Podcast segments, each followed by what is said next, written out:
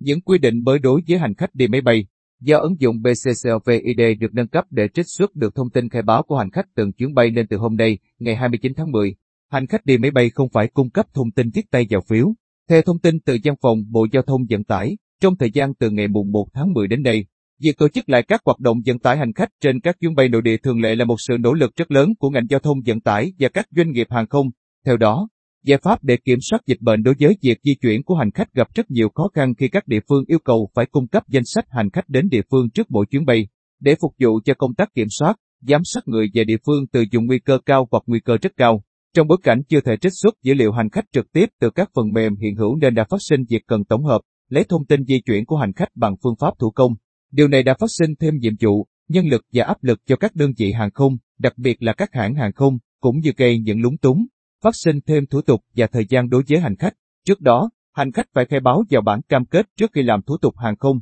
để hoàn thiện quy trình tạm thời tổ chức hoạt động vận tải hành khách bằng đường hàng không, đảm bảo nguyên tắc thích ứng, linh hoạt và kiểm soát hiệu quả dịch COVID-19. Đặc biệt để tạo điều kiện thuận lợi, tiết kiệm thời gian cho hành khách và hạn chế tình trạng ùn ứ tại khu vực cảng hàng không, Bộ Giao thông Vận tải đã chủ động kiến nghị và nhận được sự hỗ trợ, phối hợp rất tích cực của Bộ Thông tin và Truyền thông, Bộ Y tế. Đến chiều tối ngày 28 tháng 10, Bộ Thông tin và Truyền thông đã có văn bản chính thức thống nhất triển khai phát triển ứng dụng và kết nối, chia sẻ dữ liệu phục vụ cho hoạt động vận tải. Cụ thể, nâng cấp tính năng khai báo di chuyển nội địa của ứng dụng BCCOVID theo hướng phù hợp với yêu cầu, quy định vận chuyển hành khách nội địa của Bộ Giao thông Vận tải. Phát triển thêm tính năng trích xuất thông tin cho các đơn vị được chỉ định của Bộ Giao thông Vận tải để phối hợp với các địa phương có phương án triển khai các biện pháp phòng, chống dịch theo quy định. Theo quyết định sửa đổi, bổ sung một số nội dung tại quy định tạm thời về tiếp tục triển khai các đường bay nội địa chở khách thường lệ đảm bảo thích ứng an toàn, linh hoạt, kiểm soát hiệu quả dịch COVID-19 mà Bộ Giao thông Vận tải vừa ban hành. Đối với hành khách khi đi máy bay chỉ khai báo y tế điện tử trên ứng dụng COVID-19 phần khai báo di chuyển nội địa,